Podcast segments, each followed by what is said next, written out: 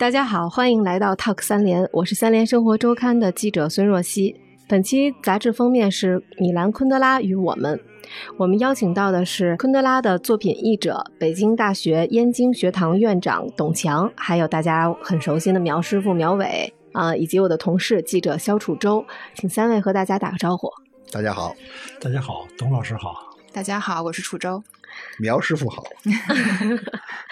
嗯，大家知道米兰昆德拉是在七月十一日的时候去世的，然后我们国内是七月十二号收到了这个消息。所以我们这一期就临时做了一个关于昆德拉的封面，因为对我们来讲，米兰昆德拉是一个特别重要的，就是至少在我们的阅读经验里，是对我们影响很大的一个写作者。然后，所以先请几位谈谈自己的阅读史，就是说一开始什么时候读了昆德拉的小说。苗师傅先来吧，因为是不是董强老师大家知道是米兰昆德拉的学生，所以他接触昆德拉可能跟我们是非常不一样的啊。呃，我是一九八八年在大学宿舍里面，一个师兄给我一本呃，《生命中不能承受之轻》，让我看，说你看看这个，这是现在最火的作家写小说是怎么写的。当时看昆德拉好像是挺风潮的一件事，大学里面教古代汉语的老师也知道《生命中不能承受之轻》。我当时看了，其实是看不太懂。但是，一年之后就就能够多多少少能懂点了啊，然后就会看《笑忘录》啊，看，比如他前面写啊，人与强权的斗争就是遗忘与记忆的斗争，嗯啊，这些都是很明白的。一开始看这两本书的时候，肯定都是从那个政治角度去去看的。嗯，后来慢慢的再往后来继续看的话，就会看他小说的写法。因为昆德拉不仅是一个小说家，他还是一个很重要的小说理论家。他对小说的很多看法，其实是对写作者特别有启发的。我是特别高兴又来到这个啊脸博士啊，我记得上一次可能是讲普鲁斯特啊，就在坐在这个位置，然后尤其特别高兴能跟这个苗师傅一起来讲这个话题啊，因为苗伟是我特别尊敬的这么一个，又是小说家，又是其实也有是小说的这个啊，可以说是理论家，所以正好能够来谈这个这个话题啊。然后我呢跟大家都不一样，因为我在国内啊几乎没有读过昆德拉。我完全是在法国啊，就是因为我是八八年，啊，刚才这个苗师傅提到八八年，我八八年就出国了，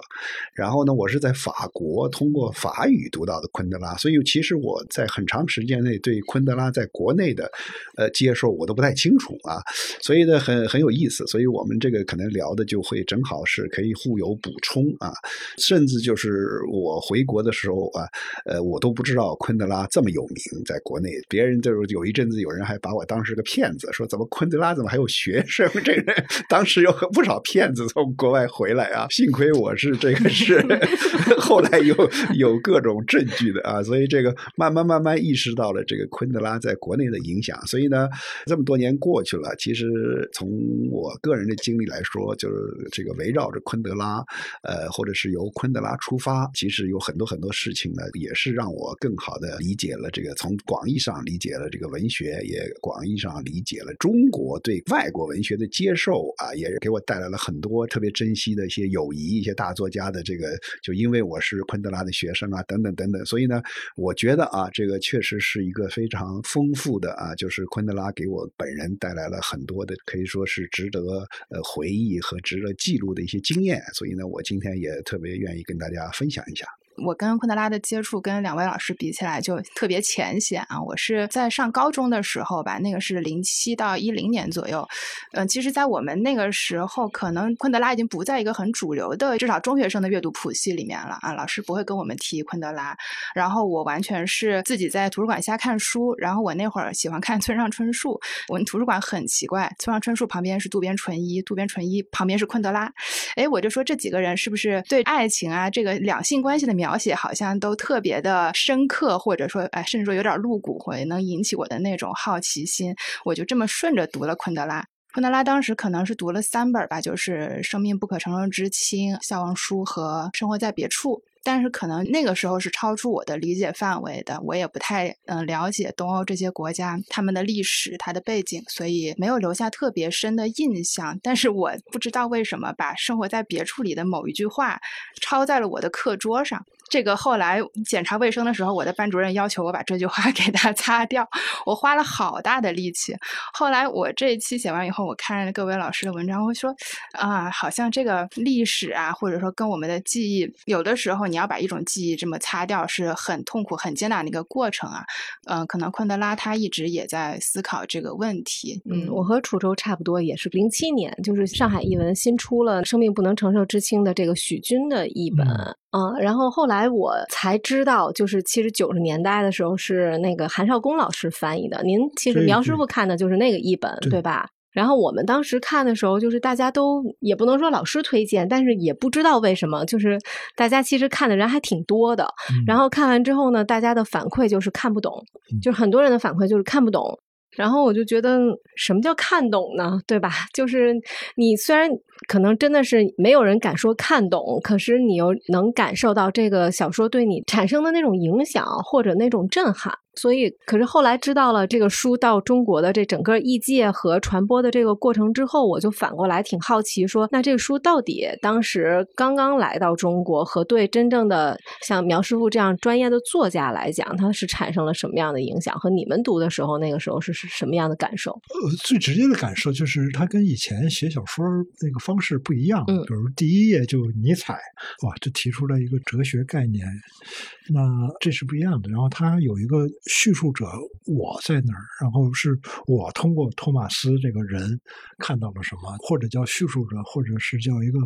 评论者的声音，始终在这个小说中存在。还有一个就是，比如他写那个塔米娜《消亡录》里面写那个塔米娜，他说：“我现在开始创造人物了，每一秒就有两三个虚构人物创造出来。现在该我嗯给我的人物洗礼了。呃，就是一般作家来说，他在创造一个人物的时候，总会让这个人物显得可信。但是这个昆德拉这么写的时候，就会让人觉得，哎，反正我开始编一个故事了，你们信不信都可以。这个人不是从谁的子宫里出来的，而是我凭空想出来的。嗯啊，这些都是在以往读小说的时候没遇到过的。这种虚构的方式啊，就跟描述说很特别啊，就这就涉及到昆德拉那著名的说法，就是我的人物都是我的所谓的 ego experimental 啊，就是实验性的自我，它是一种实验性的，就在放在他的每部小说都相当于一个实验室里头的一种处境或者一种境遇啊，放在这个境遇里头啊，他在不朽里头有个很有名的一个说法，就是有一个人物，他直接就是他从他一个年轻的手势里头出来的啊。就跟那个他这个手势，啪让他想到了一个人物，就是说这种东西啊，它是一种非常现代的一种做法，同时也很美，因为就跟那个咱们都知道维纳斯从海里头出来是吧？就这种想法，嗯 他所以其实，在 昆德拉的这个作品里头，我们可以找到很很深的欧洲的文化艺术的一种一些传统啊。然后回到这个呢，就是说他的这种人物这种所谓的实验性的自我，就是说他其实是想说明一个问题，这个问题呢，就是。哲学家也说不清楚，因为哲学家光靠那些概念，是吧？然后呢，让人一直靠推理啊，靠逻辑啊什么。小说家，哎，他就可以通过这样的就所谓的实验性的自我啊，这种发明出来的，或者是同一个手势启发他出来的这么一个人物，哎，以他放到这个处境以后，他遭遇的一些东西，然后呢，你读完以后。让你觉得，哎，对这个处境也好，对这个概念也好，有了更深切的啊，可以说更感性的认识。我觉得昆德拉是一个感性的哲学家，所以他强调音乐啊等等，他就他是个艺术家。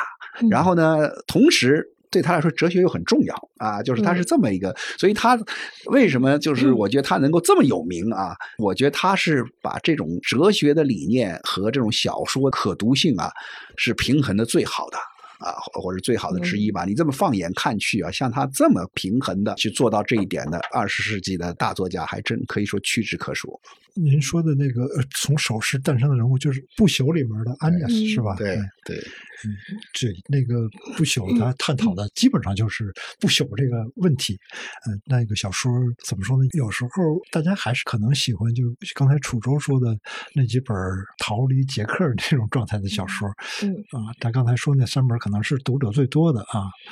消亡录》啊，《生活在别处》和《不能承受的生命之轻》。嗯，后面有些不朽啊，特别是后来用法语写的小说，我怎么觉得好像就是这种哲理的探讨比那个故事性要更重要？是这样的吗，董老师？其实我觉得，就是那天若曦到时候这个文章里头也会出现啊，就是问的我的一些问题，就是说好像用法语直接写的，好像不如原来用捷克语写的，就好多人有这么个印象啊。我觉得，呃，怎么说呢？首先就是薄，薄多了，薄多了。呃，但薄多了那，跟语言也有关系，因为法语这昆德拉的法语，这你知道用法语写作不容易的，哎，你知道法语是很难的，呃，但是呢，昆德拉，呃，可以说是做到了，就是他凝练出了一种特别。别简洁的一种风格啊，然后呢，就是基本上跟他原先的那个捷克语的法语译本的那个调调是一致的啊，这个很有意思。所以这我还提到一个非常重要的人，就是在昆德拉之前一年去世了啊，就是昆德拉的译者啊。昆德拉有一个译者叫易什希尔西或者什么，在就国内都不知道他。然后这个人很有意思，他是个犹太人，他自己是一个几乎眼睛就弱视到不行的人，但是呢，他女儿就说他爸。就是弱势，但是呢，就跟河马一样，就是他充满了想象力。然后呢，他因为差点在二战的时候被德军那个差点就是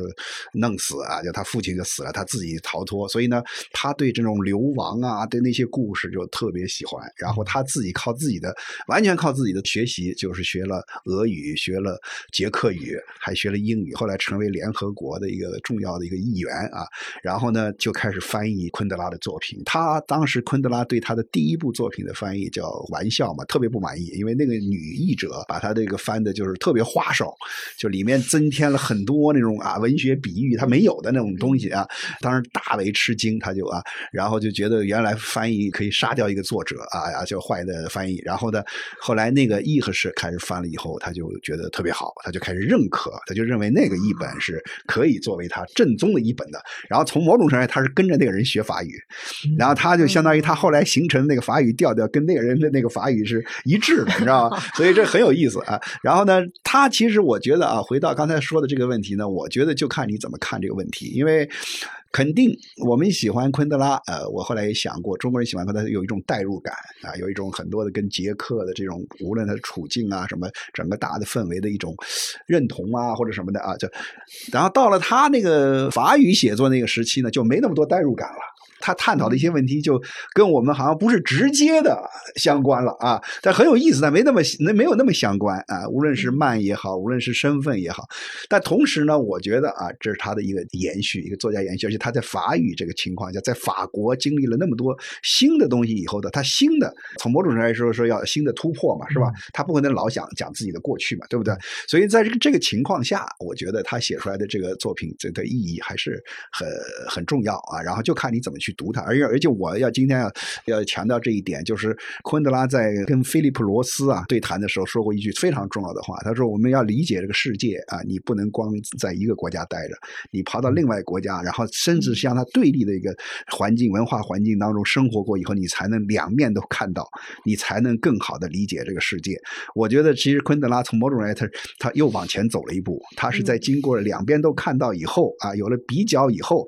在这里说，所以呢，从某种。也许啊，我们的读者啊，如果 自己经历也再丰富一点，也许又觉得那些 小说好读了，是吧？所以我觉得文学就是这点呃，永远你可以再读它，然后呢，随着你自己个人经历的不断的变化，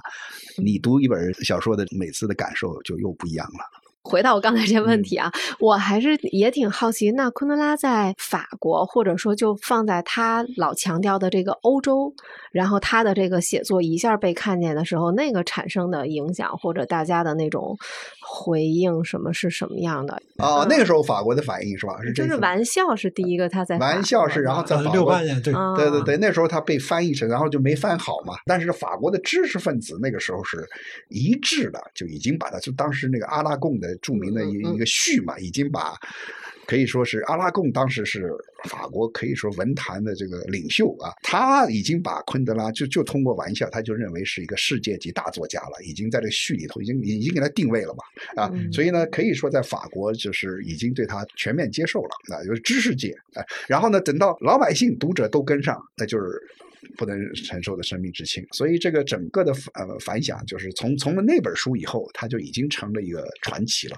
成了一个传奇。所以法国对他的整个的这个，呃，法国人到现在，人家一听说我是他的学生的，法国的记者都都，法国的那帮人 看了，我都都觉得不可思议的啊。然后我记得特清楚，那个捷克曾经有个捷克的大使，我到去使馆一个活动，听说我是昆德拉。说：“哎呀，你能给我讲讲昆德拉吗？” 他说：“我是不可想象，有一个人居然见过昆德拉，而且你还是他的学生，你能给我讲讲吗？”就他是一个给心目中完全是一个神一般的存在了。到后就是他是一个传奇嘛，就你抓不住的，然后又隐居，这个这个几乎就媒体也没什么照片啊，也电视上根本看不到他，只有他的作品，然后这样不断不断名声越来越大那种这么一个，他是这么个现象级的人物，所以他这个整体上法国可以说也是造。救了他，就如果没有法国这么多年，他，他他，你看，我们也很难想象他去了美国怎么样啊？因为他他他的欧洲就没了，是他的欧洲就没了，他他整个这一套的那个可能小说的思想的就可能就形成不了了，是吧？对，嗯。那董强老师当时九十年代的时候成了他的学生，对吧？那是九几？九十年代初嘛，我相当于九一年到九三年，差不多两整整两年多都是跟着他读。那个时候，昆德拉已经在法国是一个特别有名的作家了。那觉得，因为他就最有名就是呃不能承受的生命之轻嘛。就当时那个就法国最最有名的那个主持人，读书主持人贝纳皮沃啊皮沃，那那期节目是唯一他留下的，嗯可以说影像啊。那个时候他已经被跟卡夫卡。啊，什么呃那些呃作者就是相提并论了。你想他完全是经典作家，已经上升到那个地位了，是吧？所以呢，后来他就越来越远离法国媒体啊什么。但是他的名声之大，就在我那时候，他只要出本书。那当时就是媒体就铺天盖地的报道，啊，就是那时候已经成了一个相当于一个是传奇、一个一个神话级的人物了啊。都学什么呢？你说他是开一个小说工作坊是吗？对，小说工作坊是一个杂志的名字，所以后来就因为这个，你看太神了，就是说，你看我们今天这个样子，就像是跟昆德拉上课那感觉啊。我们就五个人，然后特小一教那教室比这也就大一倍啊。然后呢，就是个录音室。就是我们那那边那高等社会科技研究学院的录音室，然后就一上课之前他就放一块牌子在外头，不要打搅，正在录音。这个，然后我们就听听音乐。他的课的名字就叫小说与音乐。小说与音乐叫《Le roman et la musique》，因为对他来说这个非常。后来里面的这个思想其实都是小说的艺术里头提到的一些东西，就是说怎么这个小说跟那个结构嘛，就小说结构，然后小说史如何重新划定啊，跟音乐的这种关系啊，所以这个很有意思，就特别像今天的这个这 我们这几个在这儿。呃，对他跟音乐的关系应该很紧密，因为我记得他小时候好像在消亡录里面有一段讲父亲教他弹琴嘛，然后就是说。他可能五岁的时候就教他和音，然后说这这段乐曲乐谱就是一个宫廷，然后不同的音符节奏，他们就是有的是国王，有的是侍从，有的是王子。然后昆德拉好像还挺疑惑，说有时候我就闹不清楚哪个王子属于哪个宫廷。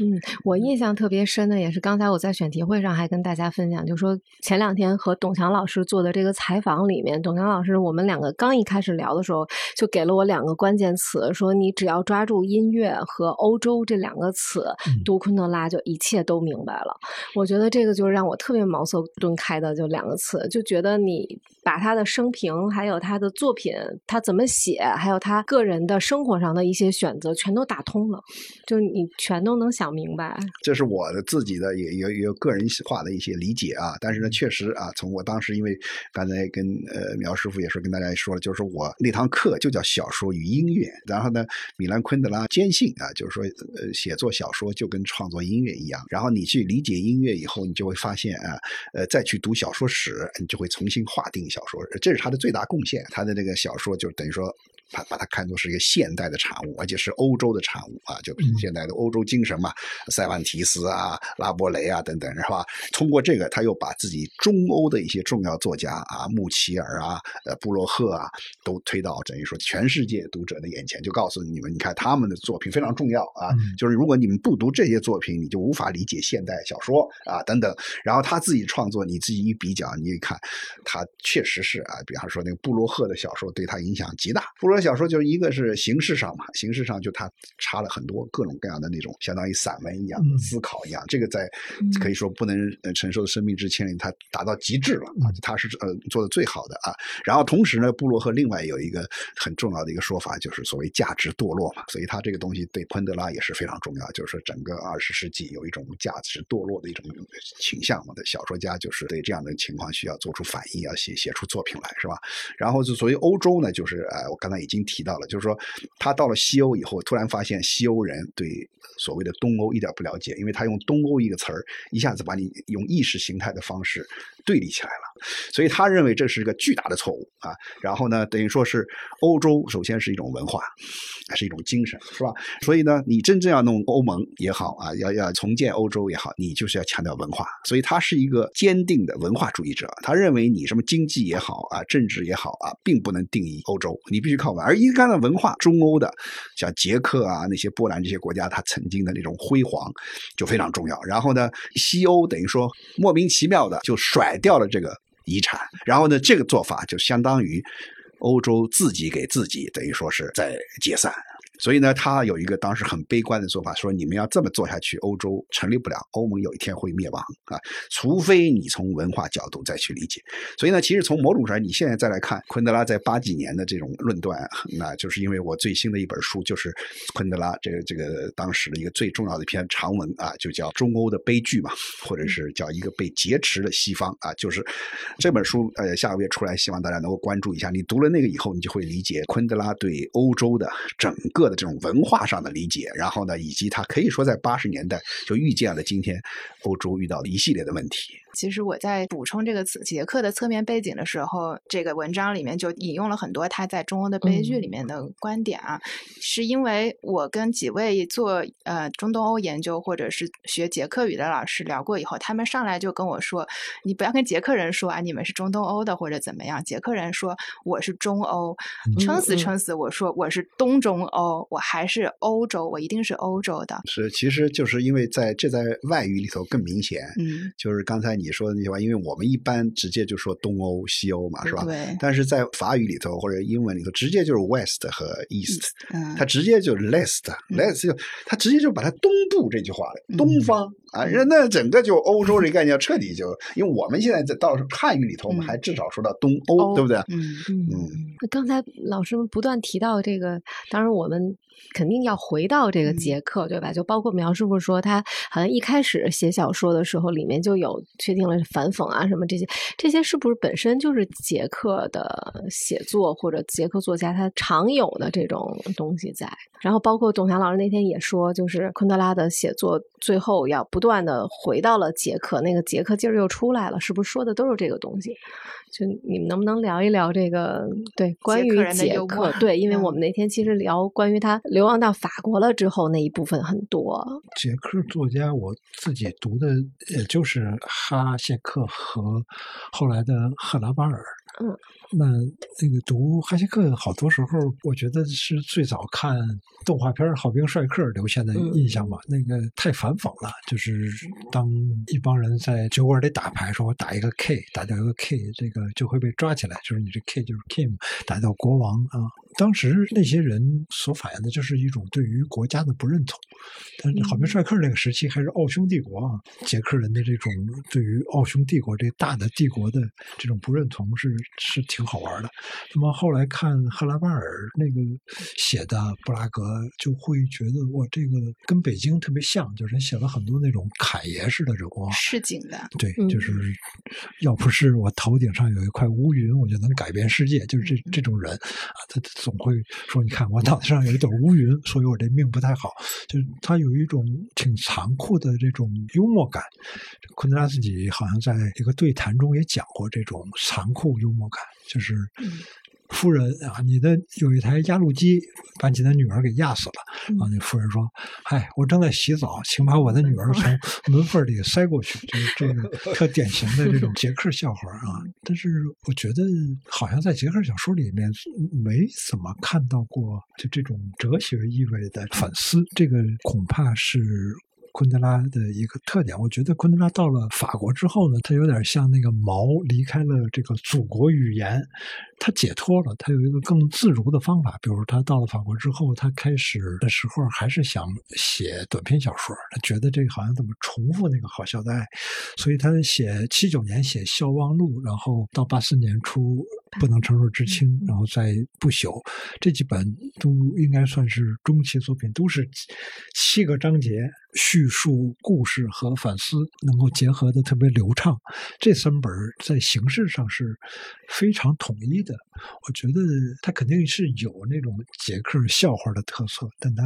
离开捷克之后，我觉得这个人是一个捷克跟法国共同造就的一个作家，在他身上可能那法国味儿比捷克味儿。还重。呃，这就看怎么看了。我觉得，你 刚才说的七个，就是他自己在小说艺术就提到，就自己回过头去一看，没想到就七都成了他自己的生命数字了。是，其实他除了这三本以外，绝大多都是七，都是七段，然后包括小说的艺术也是七个部分啊。这其实这就是我刚才说的音乐感。他从某种来，他就就跟他的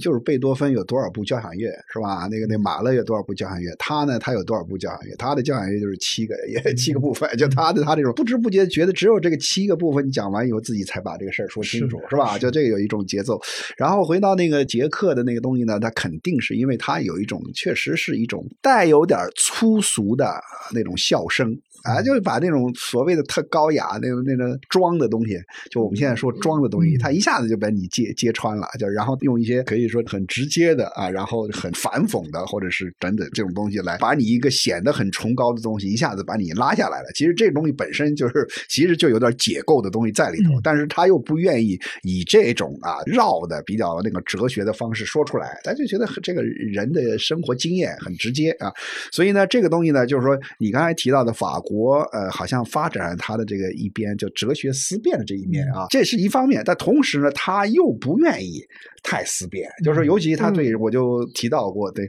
因为这是我亲眼所见嘛，我亲身的经历嘛，就是德里达，咱们都知道是啊，这个后现代的大哲学家是吧？解构主义者，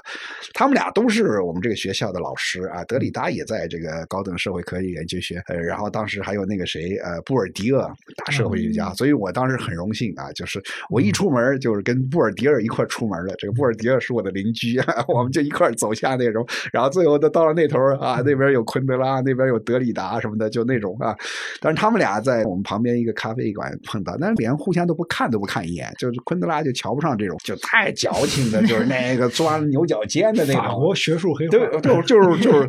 所谓的 French theory 啊，在美国对对特大行其道的这个法国理论啊，他是一个都受不了啊。然后对新。小说那种东西，他他受不了。这里头连一个人物都没有，一个情节都没有，都不知道完了以后你不知道要说什么的，就纯粹是一种形式追求这种东西，他瞧不上。当然呢，同时呢，他确实很强调形式，但是呢。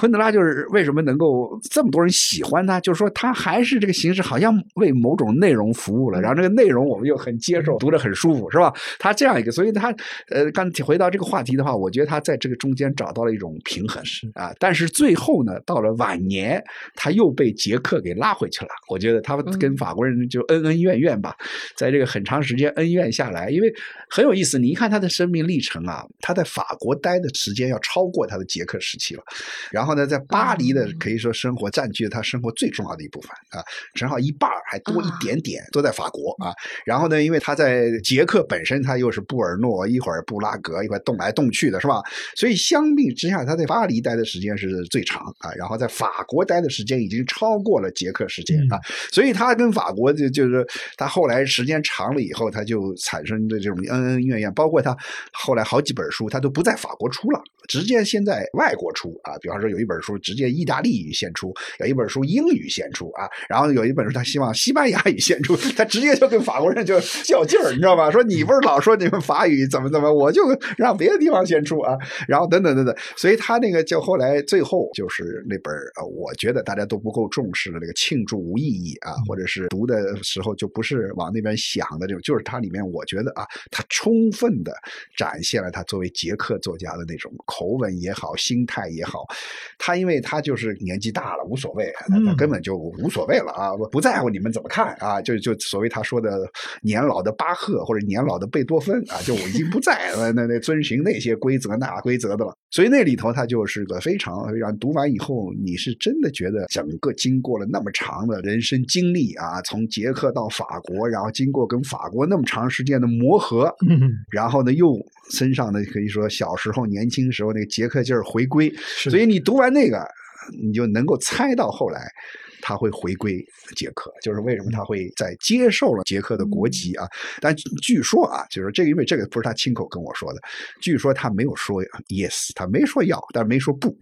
所以那当时那捷克总理就一看说赶紧吧，他他既然没说不，咱们就 赶紧飞过去。但是他确实就是，然后同时也是因为他的这个夫人，他夫人在法国，因为他毕竟他夫人呃也没有像他那样，至少他还有很多作家朋友或者各种，他夫人在巴黎就是没有真正的归。闺蜜啊，没有真正的朋友啊，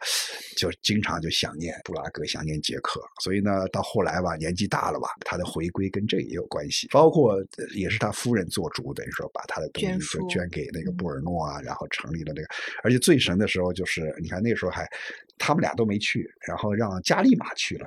加里马不是他的法国出版者吗？嗯，加里马就安东尼加里马，就是代表他们俩人。就跑到在布尔诺的这个昆德拉图书馆啊，就是作为代表就去，所以很有意思啊。他中间真的是恩恩怨怨，就是你说的已经揉在一起了。他也确实分不开的，到底什么部分是法国，什么对他来说。但是呢，我们能够隐约的感受到这么一种东西啊。嗯，那这还真是您这么一说，我能够特理解那个庆祝无意义的那个里面的那种看起来特放松，又基本上是以那个斯大林笑话为。主啊，就是全是在讲笑话。这些笑话你要作为一个法国作家，他不会写的。是。他纯粹放松放开了，他就啊。法国人特别不喜欢粗俗，哎，他觉得你这个事儿要是粗俗，就不太知识分子。法国是优雅嘛，对对，比较优雅。昆德拉是有时候是要尝鲜粗俗啊，比如他会跟法国知识分子说他在捷克的一些堂皇式的经历啊，这些对对对，比较粗俗的一面。包括那个著名的这个，咱们其实我觉得今天还是要提到，就媚俗也好，客气也好，因为不提到。这个我觉得这个就好像不提，就跟没提昆德拉似的，是吧？就是包括这个，对他提到当时媚俗，哎，他说就是因为屎嘛，就这种词儿直接就上来了，是吧？就好像你文学当中不能出现 shit 这个词儿，对对对，这就是一种媚俗，是吧？就是这个很形象，是吧？就也正好把他身上这种态度。正好我看到一个文章说“克奇”这个词儿不是一德语词吗？说这个词儿在出现一百年之后才被翻译成法语，是这样的吗？那这。法国人接受这个克奇，或者是英国人接受这个克奇这个美学概念，容易吗？就他们能很容易理解？不容易，不容易。所以为什么就是他花那么多笔墨去写？而且因为法文把 “gitch” 就翻成叫什么什么的巴高蒂啊的巴高蒂，巴高蒂什么意思呢？就是说不是很上品位的，就没有什么品位的艺术啊，低俗艺术。对，就是这个东西呢，对对昆达来说根本不是 “gitch” 的真髓，是吧？然后，但是呢，这个 “gitch” 的真髓到底是什么？你发现它其实也有。各种不同的说法，所以这也造成了这个啊。但是我个人，我的前两天我接受一个采访，我觉得媚俗翻的挺好。就因为我最早回来时候看到，因为我我不是一直跟国内的这个译界当时没没有接触嘛，一回来我就看了所有的他的翻译的书。我对媚俗一开始我比较抵触，我说这好像不是 teach 的意思啊。随着时间推移吧，我觉得也挺好。哎，而且是很有创意，我就就是能够你你俗，我不光是粗俗的，还有就俗入乡随俗，就是世俗已经成了一个约定俗成的东西，这就他所谓的固有观念，就是 Geach 有一种就是遵循固有观念，就顺着固有观念要求你怎么去做你就去做，有这么一种东西的，所以呢，正好媚嘛，你媚也是不是说妩媚的意思，或者假装媚妖妖媚，他就是媚什么什么，就是为他去服务嘛，是吧？就是为了去。他为了，而且甚至都没有谄媚，就是为了他去服务，是吧？我媚什么就山川以什么什么媚什么，这是很中性的，是吧？它是一种就可以是为了从中性的去讨好他，愿意为他让他高兴，是吧？所以呢，媚俗从某种来就就遵循某种固定的观念，我觉得也是可以的，而且一下子让中文里头出现了一个前所未有这么一种词的用法。然后相反，克奇吧，因为说实在太英译了，而英译也不是完全准的英译，因为中国人是对纯音译的东西是记不住的。嗯，就是我有一个这我在课上给学生讲课，就讲一个特简单的一个例子啊，就是说非洲有个国家啊叫科特迪瓦，科特迪瓦很多人记不住，但以前叫象牙海岸，多美的翻译啊！科科特迪瓦它就是象牙海岸的意思。你有一天变成英译，变成科特迪瓦了，你一会儿你以为他是个踢足球的啊，你一会儿以为他是哪儿的一个城，你哪知道一个城市是吧？科特迪瓦。象牙海岸，我一辈子都不会忘记。在非洲有一个叫象牙海岸的地方，说不定我我哪天有空我都想去，你知道吧？但是科特迪瓦我绝对不会想去，里面。所以，所以我觉得翻译时候一定要记住，中文本来就一个字对应一个意思。就你千万不要放弃这种这么珍贵的一个机会，就纯粹的一个音译的东西啊，它往往不一定能够进入你这个语义圈。当然，有的东西在最早的时候你没办法，比方说我眼前这个麦克风是吧？那麦克风一开始人家说什么玩意儿是吧？因为麦克风的音译嘛，但实际上那是早期的现代汉语的时候是吧？现在我觉得我们要能意译就意译。是，我也觉得媚俗还挺好，就是它可以丰富这个词原来有的含义，给你再丰富一下。我们刚才就是聊杰克这一段啊，但是我觉得苗师傅那个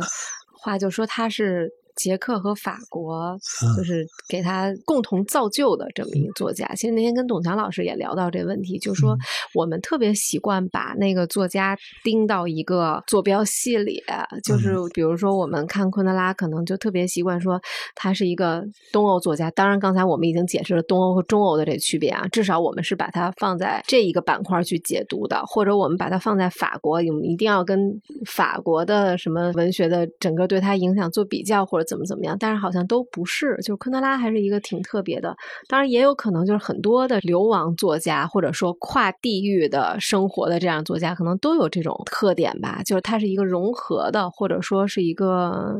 跨越界限的。我觉得他自己肯定是定义自己就是一个欧洲小说家，他强调了欧洲他就是小说家，然后小说跟就是欧洲，对对对，所以这是一个欧洲跟小说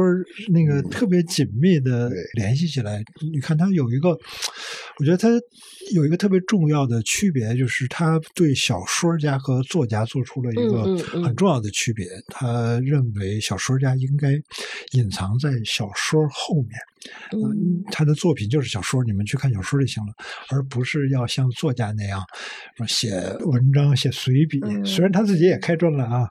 但他要让小说家隐退到作品后面的那个欲求特别强，而且他的确对小说这种形式本身就做出了一个很大的革新。但是，一直也有一种声音。我看过一些英国作家对他的评价，嗯，就是认为昆德拉是选择了生命中比较轻盈的那那种方式啊。他是那个英国作家就说说，在艺术中选择一种轻，有时候就是他就等同于一种纤细吧，就是比较弱啊。他就会觉得你这昆德拉这种作家不是那种伟大作家那一个序列里边的。他这种伟大作家可能就是说狄更斯、巴尔扎克、托尔斯泰，就这种啊，就是这。这个叫立领千钧这样的作家，他他不是这个系列里边的。昆德拉自己好像也没往那个系列里边跑哈，他也是，比如他比较推崇的布罗赫呀，嗯，卡夫卡。这穆切尔这些的确是另一派的，嗯，对他对沉重的东西不喜欢，对，这是肯定的。而且呢，就是说他刚才提到就是特别重要，而且你仔细一想，很很有意思。你看昆德拉吧，他就把小说跟欧洲连在一起啊，他还喜欢拉美的，但是拉美对他来说就是欧洲的一个延伸了啊，就是他是这么一种。然后你看他对呃，比方说亚洲的，他一无所知。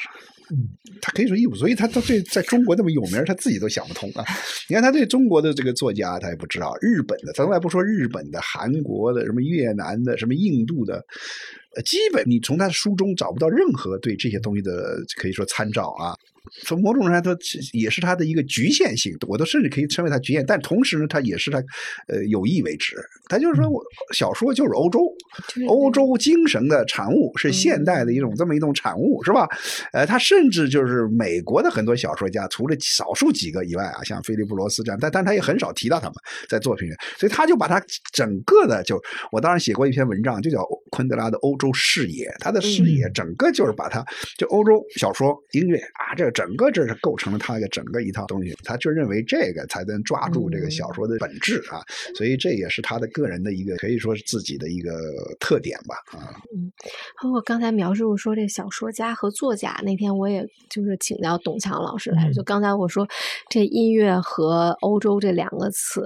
这个里面我对应，反正我我自己对应那理解就是音乐那一块儿，因为董强老师当时就举例子，就说你们要是听一个交响乐的话，你不会首。先想到那个作者，嗯，就是作者他是更多的隐退在那个作品之后的，嗯，就是我们至少我们听一半的时候不会说打断了，说要要看这个作者的生平背景或者什么，就这些与他的那个作品其实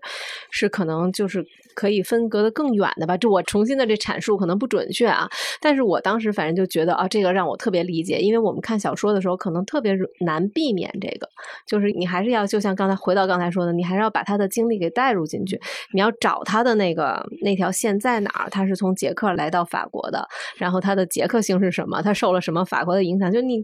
就你摆脱不了这个作家的生平在这儿，好像是这样，但是昆德拉的这一套就是因为。音乐嘛，这个概念他就特别的往后啊。当然，他真的隐居的这种生活，他跟他的作品感还不是完全说为了让大家就是解读作品的时候不要带入他，还是他的一些观念吧，他要表达的那些，比如说他对媒体他本身就很排斥，他有他自己，他当时好像也论述过，是不是？这个吧，我觉得啊，有几个因素在里面。呃，首先就你就是他对音乐这个理解，就是一个非常强调了一个作品的这个概念啊。我们听音乐的时候，我们都会听到。这莫扎特什么什么啊？作品第几号是吧？这个这个贝多芬作品第几奥布斯嘛，就是第几号。所以他就是你想一个音乐家，你听完这音乐你就你就走了，你不可能说啊想着贝多芬，一边听着就是非得说贝多芬说过哪句话啊怎么着？他他跟这个音乐这个本身这个理解是两回事儿。而且呢，贝多芬说过什么话，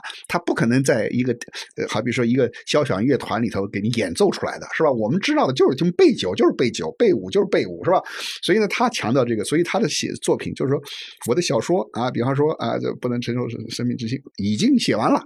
就这是一个作品啊。然后慢是一个作品是吧？然后我平时说的那些东西，我跟一个记者聊点什么，我给谁写了一封信，那些都不是作品，那不能算作品是吧？还有一个很重要就是完整感，比方说你从哪儿突然找到一个谁啊，一个小说的开头。那个不是作品。你说你能跑到哪个音乐会就听说就就是莫扎特的前面噔噔噔那三下，那不叫作品是吧？就是等等，这还有个完整感。所以呢，你只要这个作品你不读完，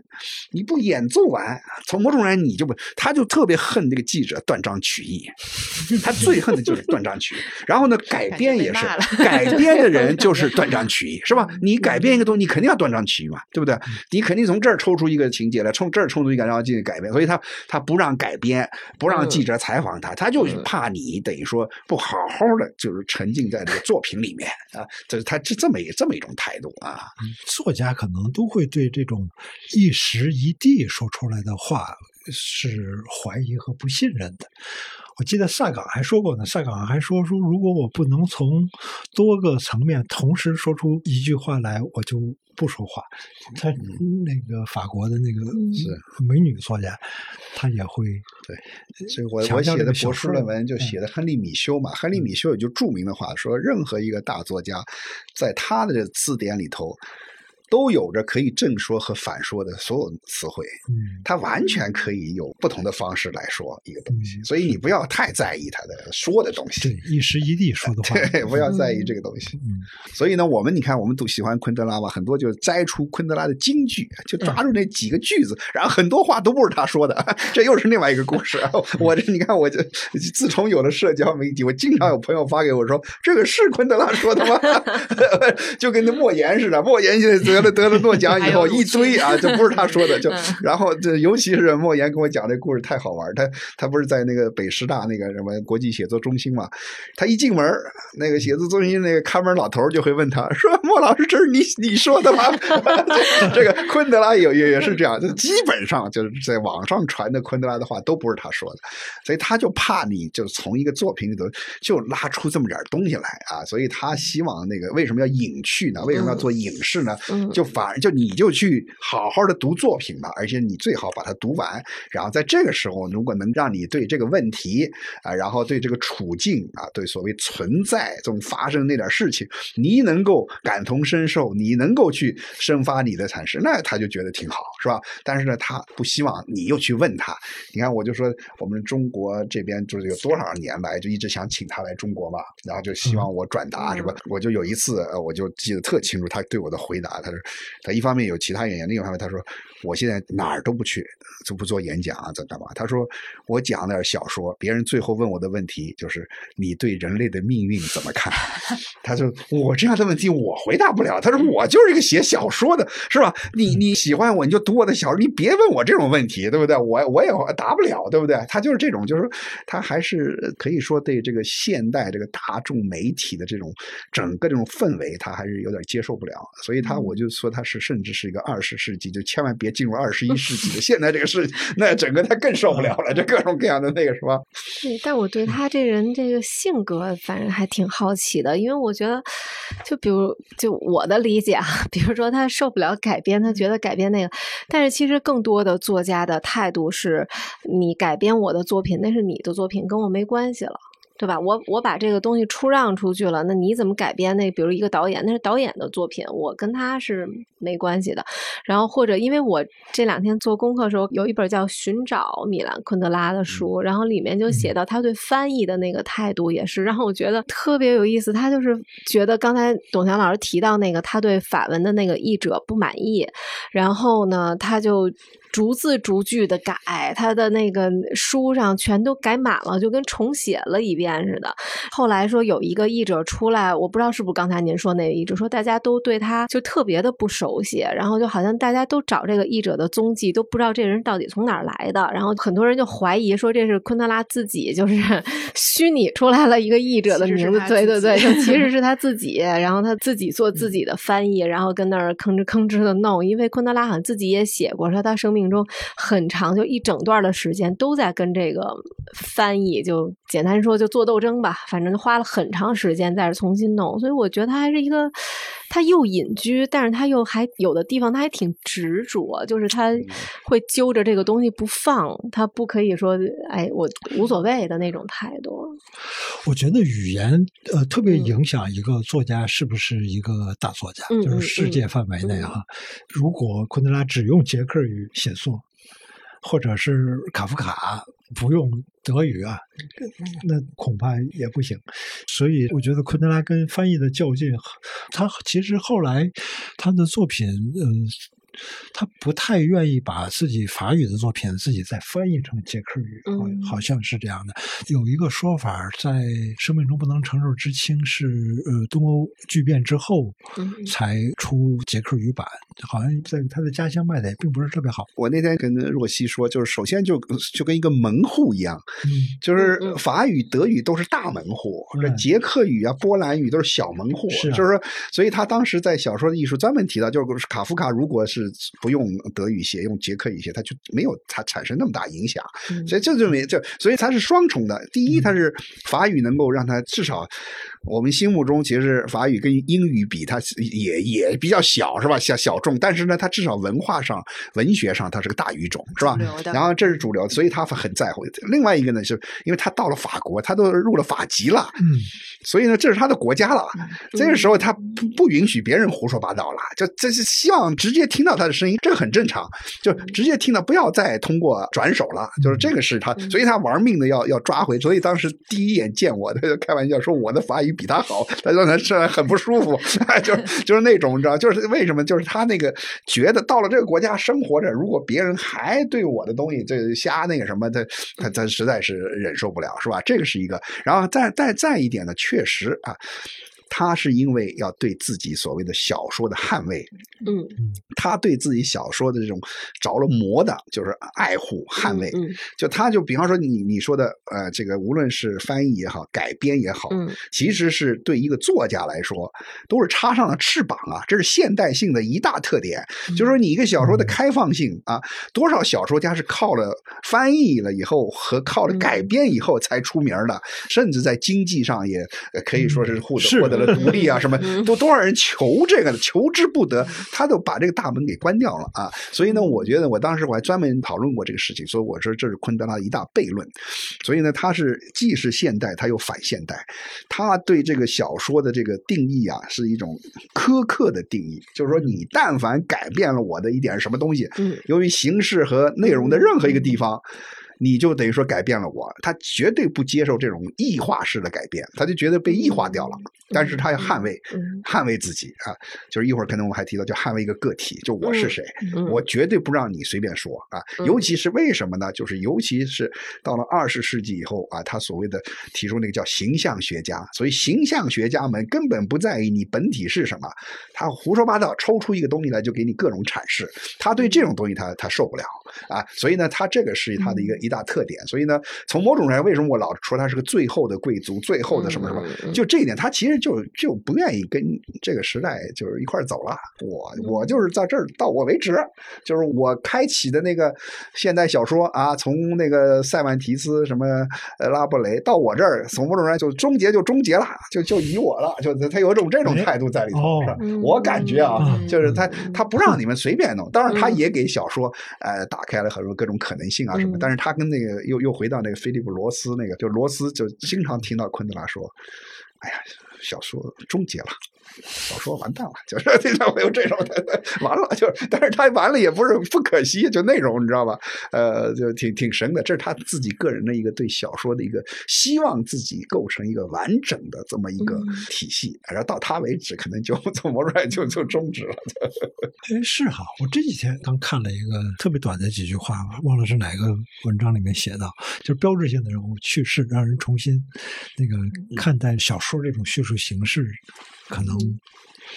嗨，不过嗯什么时候都有人都说都有人说小说啊，这个不行了，小说人要死了。对对对，嗯读者越来越少是肯定的，但是发现小说能发现的东西是小说存在的唯一理由。对这是他说的对对对，写作者来说，你还还是得去 努力发现这些。对对对。嗯其实，尤其是我记得大概十年前吧，法国一个特有名的一个批评家，现代人家就是孔巴尼翁嘛，有人反正贡巴尼翁，他到北大做一次讲座，他就提到就小说的未来，他最后就是以昆德拉的说，昆德拉这样的这还是为我们指明了方向，就是还是为小说找到了各种可能性啊，就是他以这个我记得特清楚，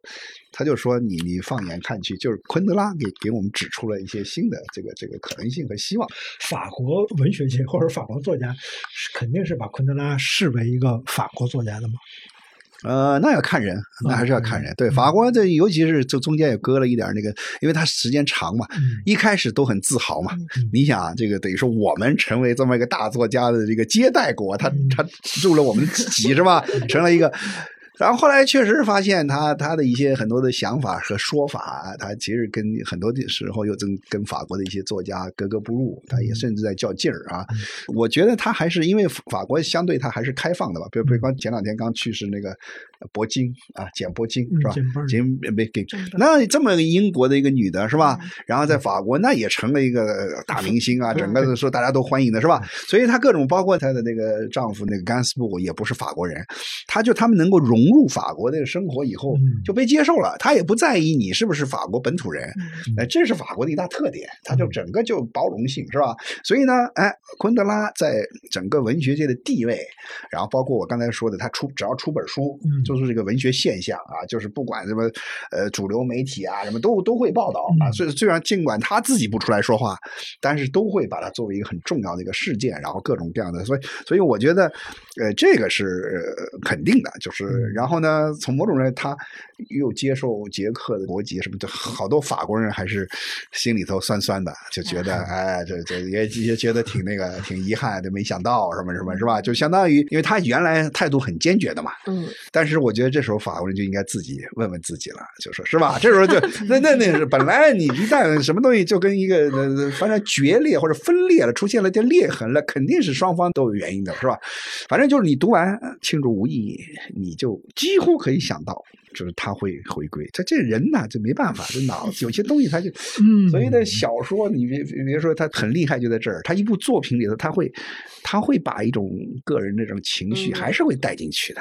没还是带进。他为什么就是不能承受生命之轻，会是最成熟的作品，也是因为他到了法国以后，再带着这种啊，可以说这种距离感，这种眼光啊，他一下子这气就足了嘛，是吧？然后又当时的那种生活的东西还历历在目，是吧？所以他是。最鲜活的时候，这两种碰撞最鲜活的时候，所以后来他等于说往法国那边靠了嘛，是吧？往法国靠了以后呢，那可能捷克人就觉得跟他没有关系了啊。然后呢，最早喜欢他作品的人，读者觉得也关系没这么大，是吧？但除非你真是迷他，就追随他的思想的转变，然后像我们这样没办法的研究文学的，你得啊，尤其是啊，我我肯定他的每一个步呃都得跟上的人，哎，你就会发现他自己的一些可以说他的这么个历程啊，反正。就是一个作家，还是有可能的话，还是要从整体上去看他，尤其是这么一个。也称得上一个世纪老人了，而且呢，这么大的一个，他称得上世纪老人，九十四岁是吧？这么大的经历的，所谓的东西方，这么啊，就他其实也不是真正东方，就东欧西欧这么经历的人，所以呢，还是有时候也是需要点距离感去看。刚才说到那个小说死了那个，其实那天咱们也聊到一句，因为我问董强老师，是他跟法国的那些就是作家什么，不是没什么聚会啊，就是没什么交往，然后但是他老跟那个。在法国的那些拉美作家聚在一起，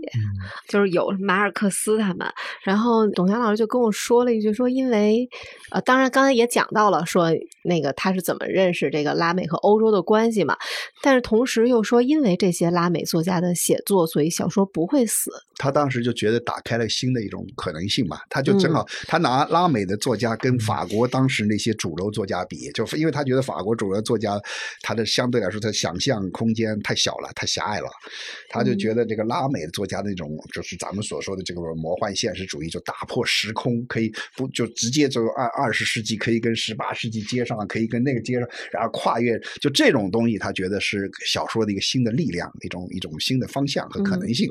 因为法国的这个文学吧，确实它有一个特点，就是动不动就我我我，全是自己那些啊私密写作啊，什么自我虚构，你知道现在这个对吧？埃尔诺，埃尔诺也是。这种就讲自己那点故事是吧？就这种吧，就是是从从某种上来说，昆德拉是不是这样一个？他认为要跳出来的，所以为什么要引在后面？他他从来不会，比方说刚才姚师傅提到，他会提到那个引用尼采的时候，以一个我这种叙述的。但是你想，他哪怕里面的你可以想象啊，这个托马斯啊什么，跟他的生活有关，他是完全带着一种距离，就好像是我呃表现出来的一个虚构人物一样，就是一种啊所谓的这个实验性的自我是吧？他绝对不会说这就是我。他不会站在托马斯的角度说“我我我”，对不对？是。然后呢，所谓的自我虚构那些自传体的小说，那动不动就，呃，自己任何一个经历是吧？我我就是像埃尔诺是不是？呃，堕胎这种，呃，就就要要违法，就是他亲身经历了，就把它写成一个故事，是吧？然后一个什么考上从某种上过了那个教师资格，成了一个大学教授，就这些故事都成为他的一部分，是这种东西，昆德拉是不会用这样的一些是是是，是吧？是，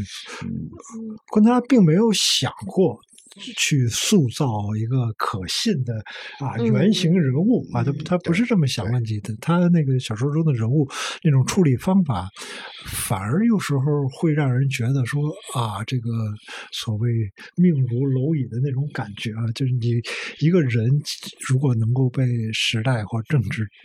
变成一个蝼蚁，那他在一个虚构作家的笔下，也并不一定就获得一种永生啊。没有，这是我想出来的。一个人。对，他就是一个实验性的东西啊，对对，所以你过去也就过去了，就回到这个所谓的不朽，他不追求不朽，是某种人他并不被追求不朽，是吧？就是那天说到那个 A 嗯 AI 昆德拉，一下子这个哇，这这这个在这说他这个最有名的几句话，就好像他这样就不朽了。我觉得这好像正好是昆德拉所所不想要的。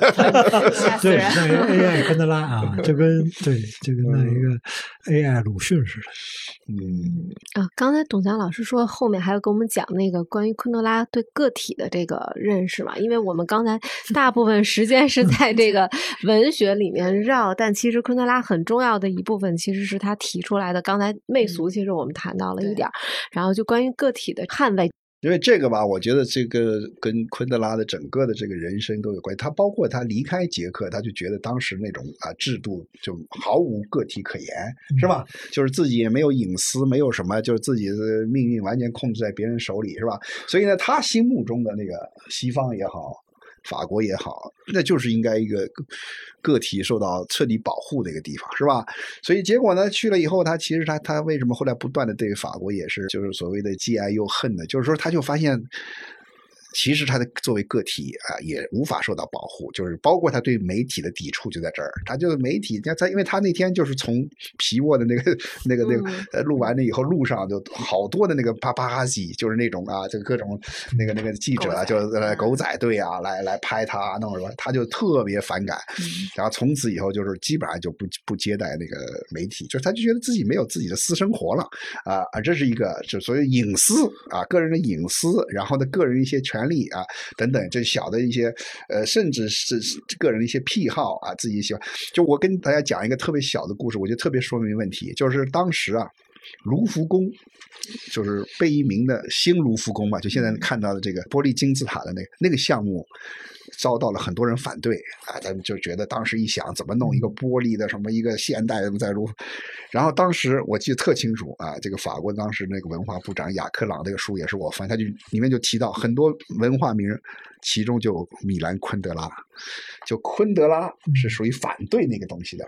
然后为什么反对呢？就是因为他这么一弄，就那块地方就不能遛狗了。啊，他就觉得一个人遛狗的权利是一个至上的权利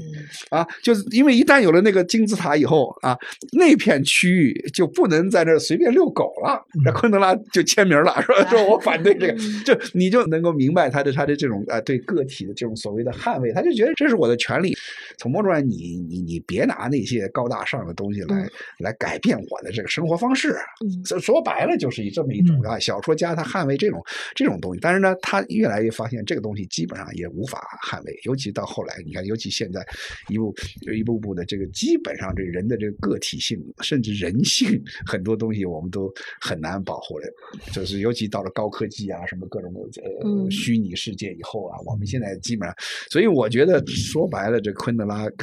跟这个世界可能也格格不入，也也，所以我老觉得他活到九十四岁也是喜喜丧了，就是也是生活。我觉得二十一世纪他活着，他可能他会很不自在的。我个人觉得他会很不自在的，就是他因为二十世纪把他自己想所捍卫的东西基本上也都打破掉了，基本上打破掉了。现在已经很很，所以他为什么叶落归根，直接回到那个什么？所以真的是，我现在想想，我这两天因为我也是基本上没怎么睡好觉啊，我也在反思一些东西。其实我这这么多年也不是呃天天就是在研究这个小说或者研究昆德拉，但是但是就他这次去世还对我来说打击也挺大的，因为。四年这个疫情啊，三四年我一直是四年就没去巴黎了，没见着他，所以我还真说今今年我去一定要去拜访他一下，都九十多了，就这回就再见不着了嘛。但从同时再一想，也就释然了，就是因为我觉得确实啊，这个他跟这个时代已经基本上格格不入了，已经没有太多跟他的所谓的相接的这个切入点已经不多了啊。是，嗯，所以呢，他已经有一个完整的一个啊，那十六部作品是吧？就跟音乐家一样，就跟就跟贝多芬那九部啊，这个交响曲什么什么，那个谁啊，马勒的，他他他已经完整的完成了他自己的一个作为一个小说家的，他的在呃这个世界上的一个可以说是又跌宕又丰富，然后呢又影响了那么多人是吧？而且他的作品还会让人家家去反思啊等等。我觉得这真挺好，很很完满了的，觉得是。对，刚才说到那个，他是一个世纪老人啊，这有 有时候我们那个对他的追忆，总觉得哎，我们是一九八零年代读的，所以他是那个年代。但实际上你往前推，他出生在一九二九年，二九年，一九二九年呢，他虽然没有赶上一战，但是他生在一个一战形成的一个国家里面，对对。然后十岁的时候就二战就开始了，对，十五岁时候二战结束，然后经过波西米亚的共产主义时刻，你像我们中国说三八老干部，那三八就觉得遥远的不得，他是二九年的，他比这三八老干部还还早十年呢，差不多。他他后面经历的事情啊，还是啊很多，嗯，是，你想八十年代，等于说那时候已经八十年代末了，我们知道昆德拉，八八八八年，对不对？你想那多少年？他已经六十了，六十嗯他已经六十了，他人生的大半部分都过去了，都已经。啊，是吧？你这么想所以我们是后来等于说抓住了这个抓住他青春的尾巴，是不是？我们只是抓住了他的尾巴而已是吧？呃，所以我嗯我所以很有意思。我到了法国以后，我知道那昆达已经非常成熟、非常那个什么的一个嗯一个昆德拉了啊。我有一问题跟这不接着啊，我就是跳跳出来问，我就挺好奇这作家对作家的这个影响，因为嗯，咱们老说说一个作家译介到了国内之后，对一大批国内的作家产生影响，比如博尔赫斯、马尔克斯什么，然后就会从他们的写作里特别的，好像相对清晰的哈，说你就能看出来说他是受博尔赫斯影响的，他是受马尔克斯影响，但是也没有这说法吧，说谁是特别明显受昆德拉影响的，就是可能很多作家说我受到了影响，但是他从他写作里可能又看不出，就不能明显的看出来，所以我不知道这作家对作家的影响，他到底是什么？就是一种可能性给了，或者说有的作家他就是。没有办法学的，就是没有办法体现在别的人的那种写作里的，他是可能谁都学不来的。我觉得就是这种学习啊，它肯定不是那种单纯的模仿。那嗯嗯那我觉得像马尔克斯好学的，比如说那个家族史，这个大家能很容易能看出来这个形式。还有一个就是一些超现实现象的勾连，就是嗯这也能明白。但我觉得像我们中国文学里面。其实没有反讽这一路，嗯在如果仔细看那个欧洲的文学类别里面，讽刺是一个类别啊，它它是另一类作品。那嗯，也不能说呃昆德拉就完全是一个反讽型作家，但这个是他一个是他的一个思考方式。那么我们不太擅长这个反讽，也不太擅长就是凭理性的这种理性和智力的这种思考方式去写小说。我们比较喜欢呃情感，情感的，比较喜欢感动啊，比较喜欢克奇啊，就特别擅长这个啊。这个其实是他他他他提供了一个不一样的一个一个概念。嗯，我觉得他对中国读者最重要的一个美学教育就是克奇这个事儿。还有现在这种力求你感动，或者是用一种比较诗情画意的词汇来让你替换掉这种比较简朴的词汇，这个是在小学生写作文的时候就训练你用一种啊、呃相对好对嗯嗯一种客气的方式来表达，这个已经深入骨髓了。那这个特重要的一个美学教育来反对我们，告诉你们别这样。这个实际上挺有意思啊。因为有一阵儿，你看那个王朔，他也是这样的一个事儿。王朔就像一个，但呃王朔那种就更像一个顽童，就是他会拿一个针就把你这个气球扎破，就是他老在扎你，然后让那些搭建起来的气垫似的人物消解掉。但是像昆德拉这样的人，他提供一种认识事物的理性力量，就让你认识到，哇，这种美学是是是特要命的。就这种叫做自我伟大、自我感动的这种虚假的激情，这是我们的文化传统，这是我们的习惯。你要想想给他抛弃掉这个，还挺不容易的。还有，其实法国有一个，就是前一阵也是前一阵去世叫索莱斯嘛，呃，克里斯特瓦的丈夫啊，嗯他曾经说过一句，他其实跟尤其有一阵子跟昆德拉也是关系很好，他就说了一个昆德拉就没人能跟随啊，嗯只有这个就是崇拜者。他昆德拉没有弟子，只有崇拜者。就什么意思呢？其实因为我从某种上，就是刚才你说的这个，他影响的人啊，他为什么好像影响的不直接影响小说？这像昆德拉这么写小人不多，就是因为其实从某种上他很难模仿。嗯为什么呢？就他也有一种，就确实有一种，就他跨了两个文化以后，